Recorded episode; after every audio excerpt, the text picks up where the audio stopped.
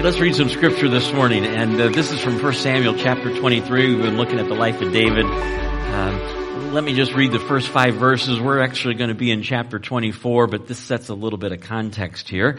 Uh, so 1 Samuel 23, 1 through 5. Words are on the screen. Uh, you can follow along as I read. When David was told, look, the Philistines are fighting against Keilah and are looting the threshing floors. He inquired of the Lord saying, should I go and attack these Philistines? The Lord answered him, Go attack the Philistines and save Keilah. But David's men said to him, Here in Judah we are afraid. How much more then if we go to Keilah against the Philistine forces? Once again David inquired of the Lord, and the Lord answered him, Go down to Keilah, for I'm going to give the Philistines into your hands. So David and his men went to Keilah. They fought the Philistines, carried off their livestock, and he inflicted heavy losses on the Philistines and saved the people of Keilah. Another great story about uh, King David, a future King David. He's not quite king yet here. So let's let's pray and we'll uh, look at uh, David this morning. Lord, thank you for the victory that we have in Jesus. Lord, as we look around in uh, our world and uh, we see um, chaos and we see conflict and Lord, we see the, the um, events that have taken place just in the last few days with the, uh, the flooding in Kentucky, and we pray for those families that uh, many of them who've lost um, lost homes and lost loved ones. And Lord, we pray that you would just uh, be near and dear to them, and, and we pray for um, all those that are uh, there to to reach out and to help and be the hands and the feet of Jesus to those people that um, are suffering loss. Lord, we pray that this would be an opportunity to to share the gospel with um, with uh, these folks, and uh, that some people would come to know Jesus. Lord, we thank you for our, our, missionary outreach at Community Bible Church. We thank you for Martin and Linda Valcarcel. Uh, Lord, many years in Spain um, ministering, and now uh, to the Hispanic community in the southern part of the United States. Lord, uh, bless them as they continue to faithfully um, minister and share your word with uh, those that you bring in in their pathway. So, Lord, we pray your continued bless on, blessing on us now. We pray for our nation. We pray for our president. Uh, we pray for our vice president. Lord, we pray for our governor, our local leaders. Lord, um, we thank you that um, we can remember them in prayer. And Lord, so we pray that they would seek your guidance and your wisdom um, for the direction of our country. Lord, may we turn back to you. We will thank you in Jesus' name. Amen. All right, we have been uh, looking at uh, the life of David, and so we're going to continue with uh, First Samuel and uh, the life of David this morning.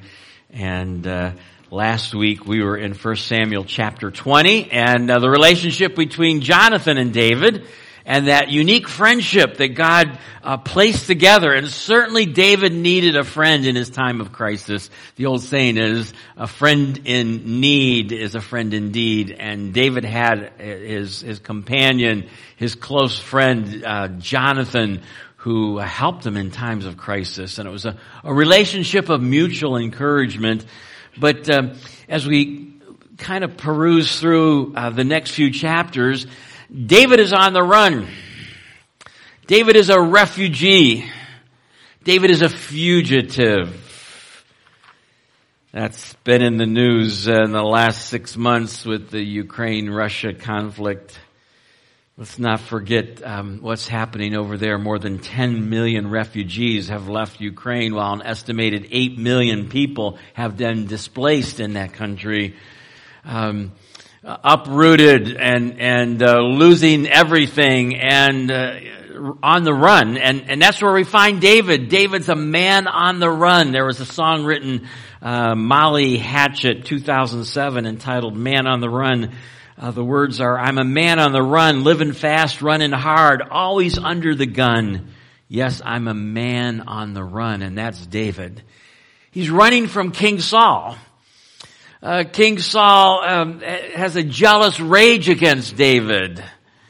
uh, David's this warrior. David's uh, defeated Goliath. David's won many great victories. And now the people of Israel are singing, Saul has killed his thousands, but David has killed his ten thousands. And Saul is jealous, and that jealousy leads to uh, anger, which leads to hatred. And we saw in 1 Samuel 18 and 19 that King Saul tries to kill David five times. And so David's, David's on the run. And if you remember, uh, when we looked at 1 Samuel 20, David's trying to figure out, is it, is it safe to be in the presence of, of King Saul, Jonathan? Is, is he still trying to kill me? And so they came up with this little plan and, and uh, the message was, it's not safe. And so David continues to be a man on the run. And in the succeeding uh, chapters, 21 and 22, uh, David's at Nob, David's at Gath, Philistine territory, Adullam, Mizpah, and now uh, in Mo- Mizpah in Moab, and now he's in a place called Keilah. And we just read uh, some verses about David being in, in Keilah, and he ends up in a place called Engedi. Engedi. And that's where uh, the chapter uh, opens. Let me give you a little background about uh, what Engedi looks like. Uh, one author writes, Engedi was an oasis in the deepest wilderness where there were fresh water springs, waterfalls, lush vegetation, and here's the key for David, countless caves in the rocky limestone cliffs. So there was a lot of caves in Engedi, and uh, we know that David isn't traveling by himself. David has a band of men with him. In fact, the Bible says he has 600 men with him. Kind of a band of brothers. And he's on the run with these 600 men and he comes to a place called Engedi uh, where there are all these caves. Um, so it's high above the Dead Sea. Engedi was a perfect place to hide. It provided protection, water, and a natural lookout spot where David could see for miles. So it was a perfect hiding place for David as he's on the run, uh, literally running for his life from King Saul. And so David's in, Engedi, and here's the, the, the next setting here. David's in a cave, and that's where the chapter uh, starts in chapter 24. Let's look at verse 1. So uh, Saul had been chasing David he gets diverted because he goes and fights the Philistines and now he's back, he's back on the trail of, of, of David. And it says after Saul returned from pursuing the Philistine, Philistines, he was told David is in the desert of Engedi. So Saul took 3,000 able young men from all Israel and set out to look for David and his men near the crags of the wild goats. That's quite an interesting, uh, picturesque name. So uh, Saul hears that David's in Engedi, and he takes three thousand men, not not older older guys, but young able men, and they're on this search now to track down uh, David. Now, verse 3 is one of the more interesting verses in the Bible. And what I love about scripture is it just, it just, uh, you know, doesn't gloss over stuff and it uh, talks about real life. So, um, here's, here's verse 3. So King Saul, he came to the sheep pens along the way. A cave was there. And my translation says, and I don't know what yours says, but and Saul went in to relieve himself. uh, Saul's on, on this mission to find David with his 3,000 men and he's, he's coming to Engedi. There's hundreds of caves in Engedi. And Saul has to go to the bathrooms. The nature calls, and so you know there's no there's no porta johns there. There's no rest stops in these days. So King Saul finds a cave, and he goes into the cave. And, uh, and here uh, is what the scriptures say of the hundreds of caves that were there. Guess which one he chose? Unbeknownst to him. He chose the one where David and his men are in the very back of the cave. and, and he doesn't know it. Uh, so, so he's in this cave. He's, he's going in there to relieve himself. And it says David and his men were far back in the cave. Oh, this gets even more interesting. So, um, so let's see what happens here. And it speaks to the character of David. Uh, because as we're going to read, um, David's men tell him, uh, hey, um, this is your opportunity to take out King Saul.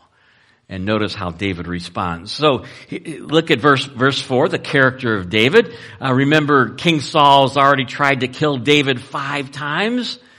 The men said, "These are David's band of men. This is the day the Lord spoke of when He said to you, I will give your enemy into your hands for you to deal with him as you wish." David, here he is. God's brought King Saul to you, and you. This is your opportunity to take him out. This is the opportunity to, to, to, kill King Saul. And by the way, you're the next anointed king. And he's brought him right into your hands. Says, then David crept up unnoticed and cut off a corner of Saul's robe. So David doesn't kill King Saul. It says that he sneaks up on him and he has his sword and snip, snip, snip, he takes off a little bit of, of King Saul's robe. But what happens afterward? Verse 5 David was conscience stricken for having cut off a corner of his robe. Um, I don't know how you are relating to David and King Saul's men, but I'm kind of with King Saul's guys here, you know, like, take them out. David doesn't do it. He just takes that little section of his robe and then it says his conscience bothers him. I've, I've been asked the question over the years, um, you know, the saying is, let your conscience be your guide. And I've had people ask me, like, is that a good thing? I mean, is it good, you know, to let our conscience be our guide? And um, here's what I'll say. If your conscience conscience is tied to God's Word and the truth of God's Word, then, then yes. But in the New Testament, it talks about the fact that our consciences can be seared. Uh, and, and, for many people, their conscience and, and thinking is not tied to God's Word. And if you let that conscience be your guide, well then no. So, um, so, but David's conscience, it's, it's, it's bothering him. He's having like remorse for, for doing that. Why is that? Well, he tells us in verse six, he said to his men, the Lord forbid that I should do such a thing to my master, the Lord's anointed, or lay my hand on him, for he is the anointed of the Lord. With these words, David sharply rebuked his men and did not allow them to attack uh, Saul, and Saul left the cave and went his way. So what bothered David? What kept David from, from killing King Saul? He's like, no, he is the Lord's anointed. Uh, yes, he's tried to kill me, but I am not going to touch the man who God has put in a place of leadership over uh, the nation of Israel.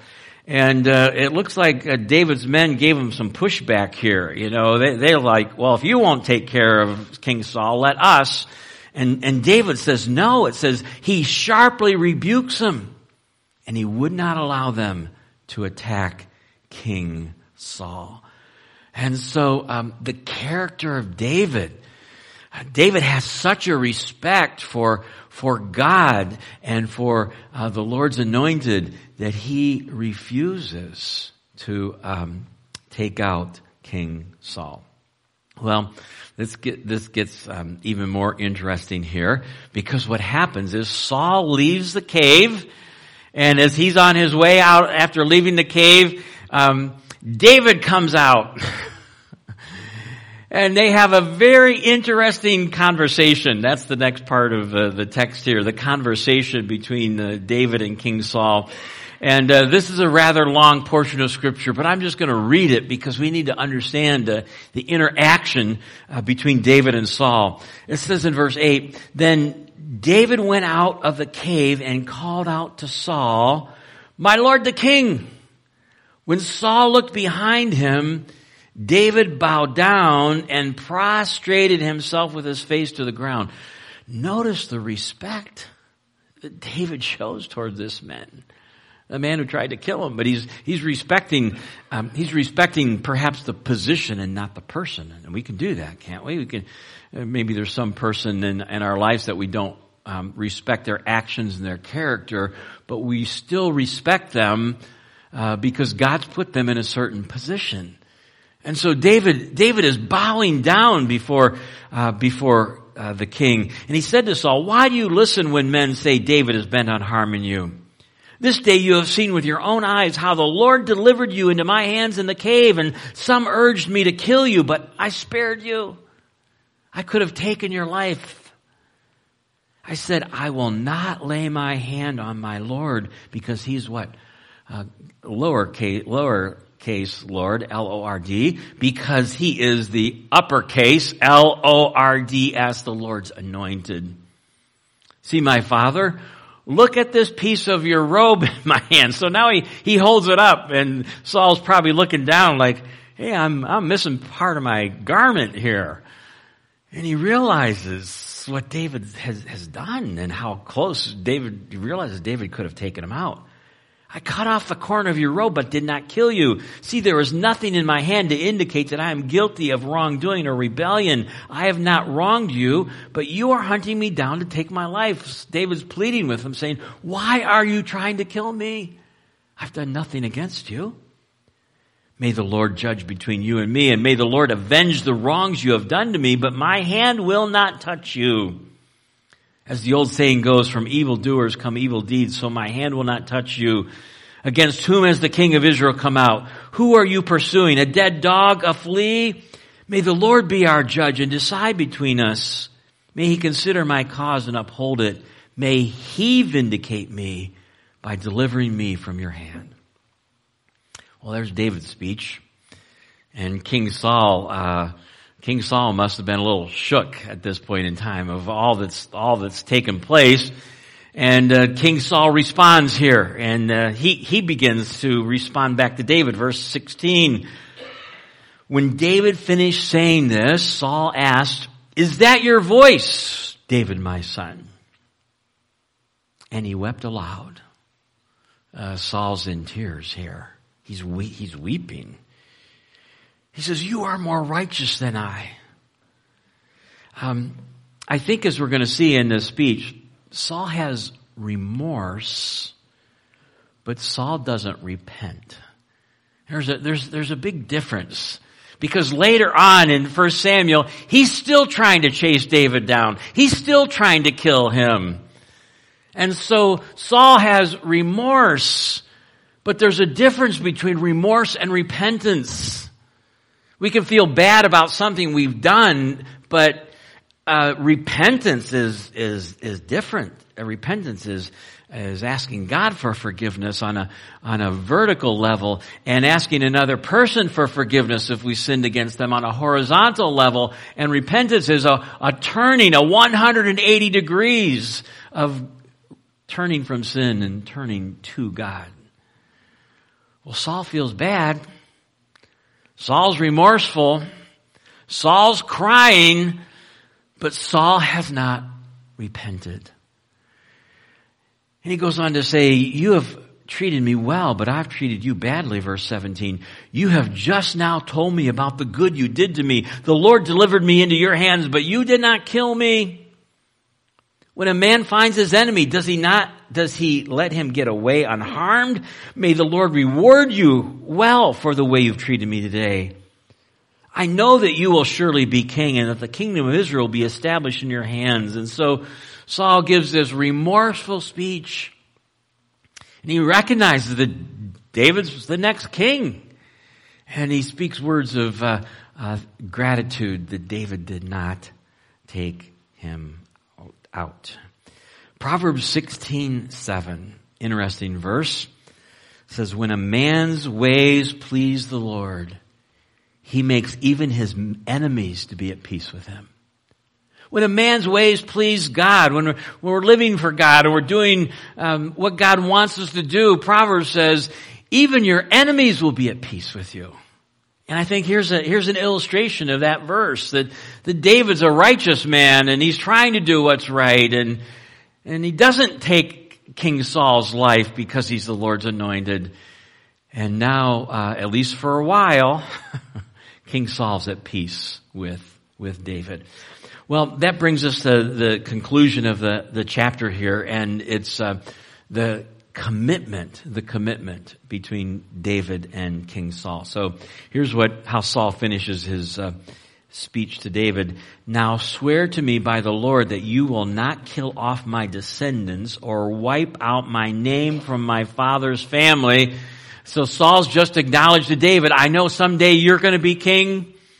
And what was the, the pattern in, in uh, these days that when someone ascended to the throne, they would kill all the relatives of the previous administration because they would be a threat to his, his new reign. And Saul's pleading for his life. I was like, hey, when you become king, don't, please be merciful to me. Please don't kill me. And it says, so David gave his oath to Saul.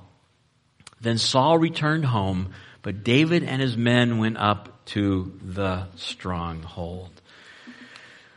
Well, that's, that's the story of uh, man on the run. That's the story of David and his 600 band of men. And um, they've been running now for months from King Saul. And uh, King Saul's pursuing. And uh, in this case, David does not take out Saul because he is the Lord's anointed. And in fact, he makes a promise that um, he will be kind and gracious to Saul and also to Saul's extended family. He made that promise to, to Jonathan. So let's look at some life lessons from, from 1 Samuel chapter uh, 24 in this uh, story about uh, Saul pursuing David. And the first one is really from the verses that we read in chapter 23, those first five verses that we read in our scripture reading. We really didn't look at it in the, in the storyline text, but I think it's important. Here's the first one. we must continually to seek God's guidance and direction in our lives.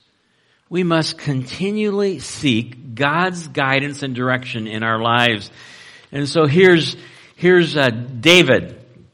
And uh, David was told the, the Philistines are fighting against Keilah and looting them. And it says in uh, chapter 23 verse 2, David inquired of the Lord. He asked God, shall I go and attack those Philistines?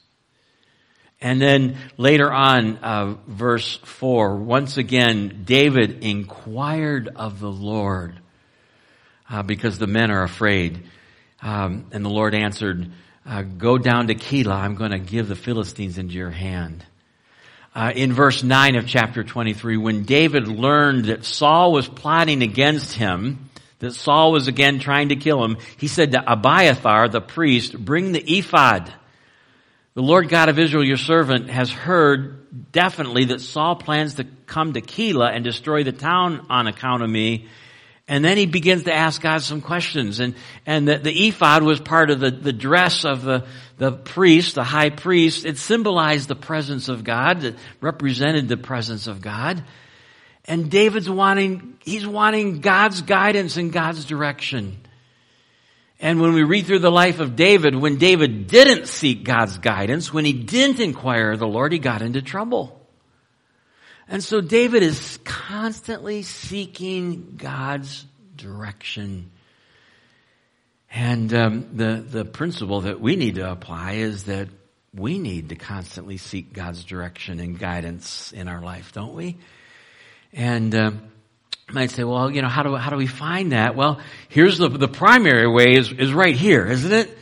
Thy, thy word is a lamp unto my feet and a light unto my path. And so when we learn and study God's word and we know its, its principles, its commands, then, um, our job then is to, to trust and obey. And there are a lot of things that we simply do not have to pray about because God's very, very clear. And so our job is just to o- obey. Um, we think about uh, Hebrews chapter 10. It's written to encourage believers and it says, don't forsake the assembling of yourselves together as some are doing, but come together and what? Encourage one another. You didn't have to get up this morning and pray and say, God, should I go to church this morning? God, God wants you to, to come together with a body of believers. Um, very clear instruction in God's word about our finances. That God desires our first fruits. That God desires to honor Him um, with with the first fruits of our finances. There's a friend, uh, acquaintance, uh, Paul Johnson, was a successful businessman in southeastern Detroit, and uh, he passed away just in the last year, but Paul uh, was such a man of, of God, and he was extremely, extremely generous with his uh, with his finances in uh, pouring it into God's kingdom. And Paul Johnson used to say um, this this phrase: "Never resist a generous impulse." In other words, if, if you feel this this impulse to to give to be generous to someone or uh, uh, some organization, um, don't resist that. It's not Satan that's tempting you to, to give, is it? No, it's that that's God prompting you. Uh, and so uh, we need to seek God's guidance, and it's very it's very clear in in the Bible that there's many things that we just need to be be doing because God tells us to do that um, helping the poor, helping the needy, sharing the gospel, using our spiritual gifts. Uh, so that's all very clear. But then there are also many issues where we need some wisdom here, don't we? Because the Bible's not clear on it. And that's where we need to, to seek His guidance and direction. Uh, and maybe there's some principles in God's words that will, will help guide us. Um, issues like uh, job, career, uh, college, uh, where to live, uh, schooling for our kids. Uh, sh- and, and should I be um, single? Uh, is mar- is God have marriage for me? on and on and on. All these things, and we need to seek God's guidance and direction in in His Word, um, and we need to be praying. James one five asks a question, Does any of you lack wisdom? Well, yes, all of us do. And so what are we to do? Let him ask of God who gives to every man generously. And so if you got something um, that you're wrestling with, um, well, we need to be in the scriptures. Um, we we need to be asking God, praying God for wisdom, and God will show us wisdom.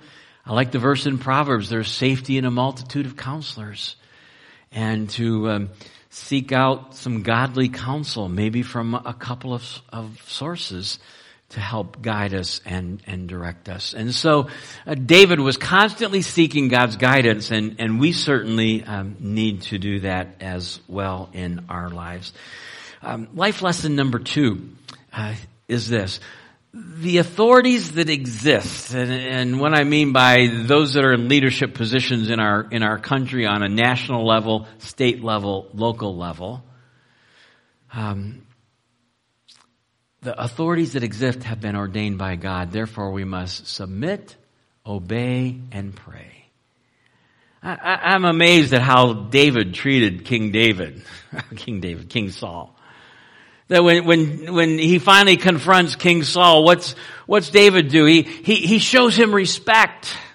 He bowed down, he's prostrated on the ground, and he respects King Saul.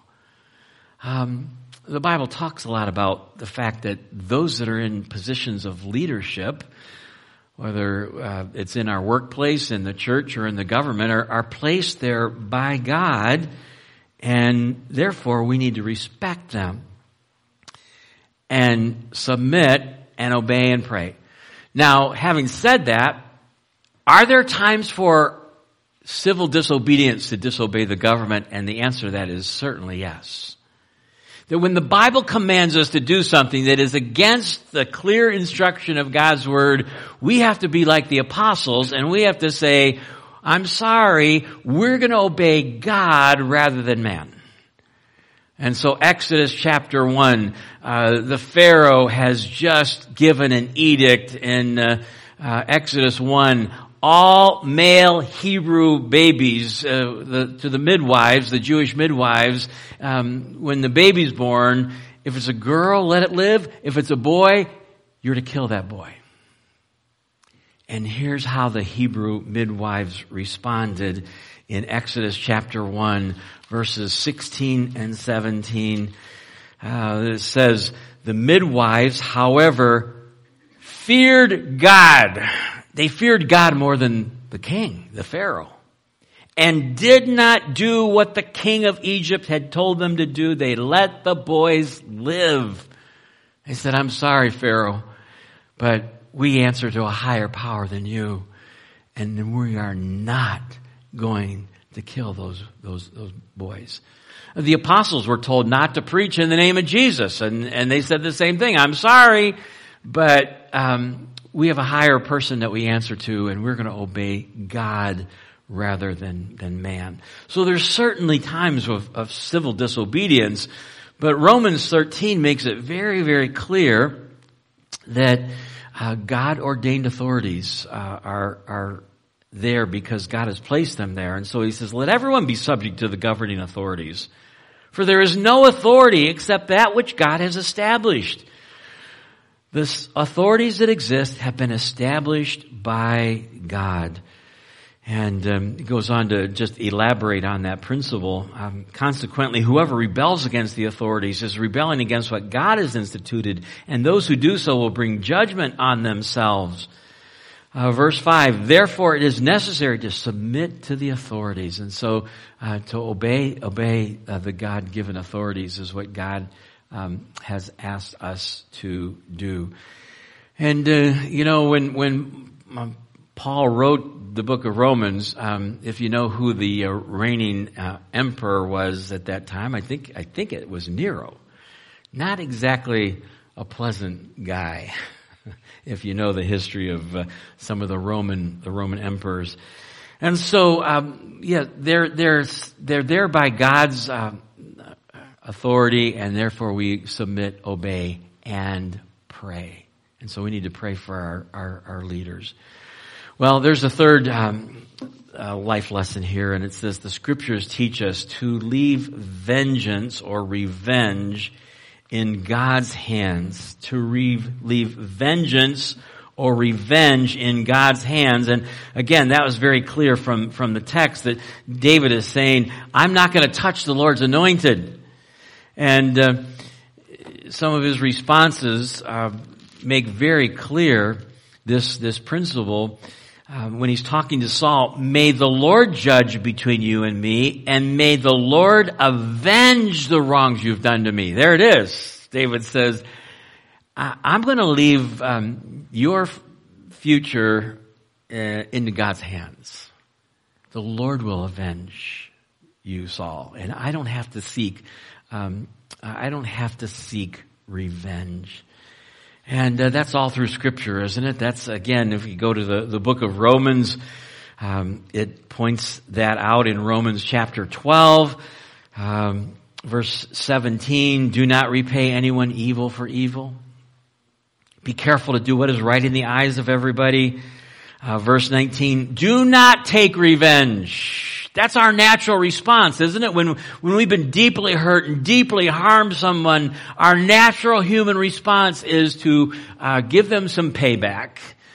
And uh, we can spend a lot of time uh, and energy trying to plot revenge, and the Bible says, don't do that. Turn them over to the God who will ultimately do justice. And so do not take revenge. Leave room for God's wrath. For it is written, it is mine to avenge. This is Deuteronomy 32, 35. He's quoting, says the Lord, on the contrary, if your enemy is hungry, feed him. If he's thirsty, give him something to drink. In doing this, you will heap burning coals on his head. Do not be overcome by evil, but overcome evil with good. And so, um, here's the principle leave revenge and vengeance to God. And by the way, He can take care of it much better than, than we can. Jesus said this in the Sermon on the Mount, didn't he? He says, uh, you've heard it's been said that you're to hate your enemies. I say to you, uh, love your enemies, uh, pray for them who uh, harm you. Um, Matthew chapter 5 verses 43 and 44. And so um, the scriptures teach us to leave vengeance to God. And um, I would encourage you, and we've all have the experience of uh, having people that have done us wrong, have deeply hurt us, and yet um, we can leave them in God's hands later on in 2 Samuel 16, David lived this out, and we don't have time to look at this, but this is a fascinating story. David's now the king, and he's walking along with his men along a pathway, and uh, I'll just read a portion of it. It says, as David approached, a man from Saul's same clan as Saul's family came out from there. His name was Shimei, and he cursed as he came out. So he's cursing now. David's the king. This relative of Saul sees him and he's he's cursing at David. Not only is he cursing, he pelted David and all the king's officials with stones, though all the troops and the special guard were on David's right or left. Here's what, here's what Shimei said to David, get out, get out, you murderer, you scoundrel. The Lord has repaid you for the blood you shed. The Lord has given the kingdom into the hands of your son Absalom. You have come to ruin because you are a murderer. So now David's on the run from Absalom and Shimei says, you're getting what you deserve, David. David, you're a murderer. And he's cursing him and he's throwing stones at him. And it says that uh, the king's bodyguard guy, uh, his name was uh, Abishai, says, let me go over and take care of him. Literally, he says, let me go over and knock, lop off his head. This guy that's, that's uh, cursing the king and calling him a murderer and throwing stones at him. And David said to Abishai and all his officials, My son, my own flesh and blood is trying to kill me. Verse 11. How much more than this Benjamite? Leave him alone. Let him curse, for the Lord has told him to do so. It may be that the Lord will look upon my misery and restore to me his covenant blessing instead of his curse today. Wow. That, that, that, that takes some um, restraint. That takes some belief that uh, God is the God who is the God who's the avenger. And uh, I don't know if, if uh, someone was calling me bad names and throwing rocks at me, I don't think I'd say, let him do it because maybe God told him to do so. Uh, you certainly need to protect yourself, but in this case, David's saying, no, um, leave vengeance to, to God. And ultimately, um, in this story, um, King Saul dies. King Saul dies in God's timing. Wasn't David taking him out, but King Saul dies in battle. And then uh, in God's timing, David uh, rises to the throne. Lastly, and then we're, we're done here. Number four, uh, life lesson number four. God desires us to be conduits of His mercy and grace to others. God desires us to be um, conduits of His mercy and grace to other people. So, um, God's been grace, shows His grace to us and His mercy to us. And what He wants us to do is to be a conduit of His grace and mercy to other people. There's a difference between a, a bucket and a pipe. A bucket just keeps everything in there. A pipe is, is that what comes through flows not only through to you, but it, it flows through to others. And, and uh, God wants us to be a conduit of His mercy and grace to others. And here in the end of chapter 24, uh, Saul's begging David, don't kill me. And he makes this oath and says, uh, you know, when I'm king, I, am going to show you grace and, and mercy.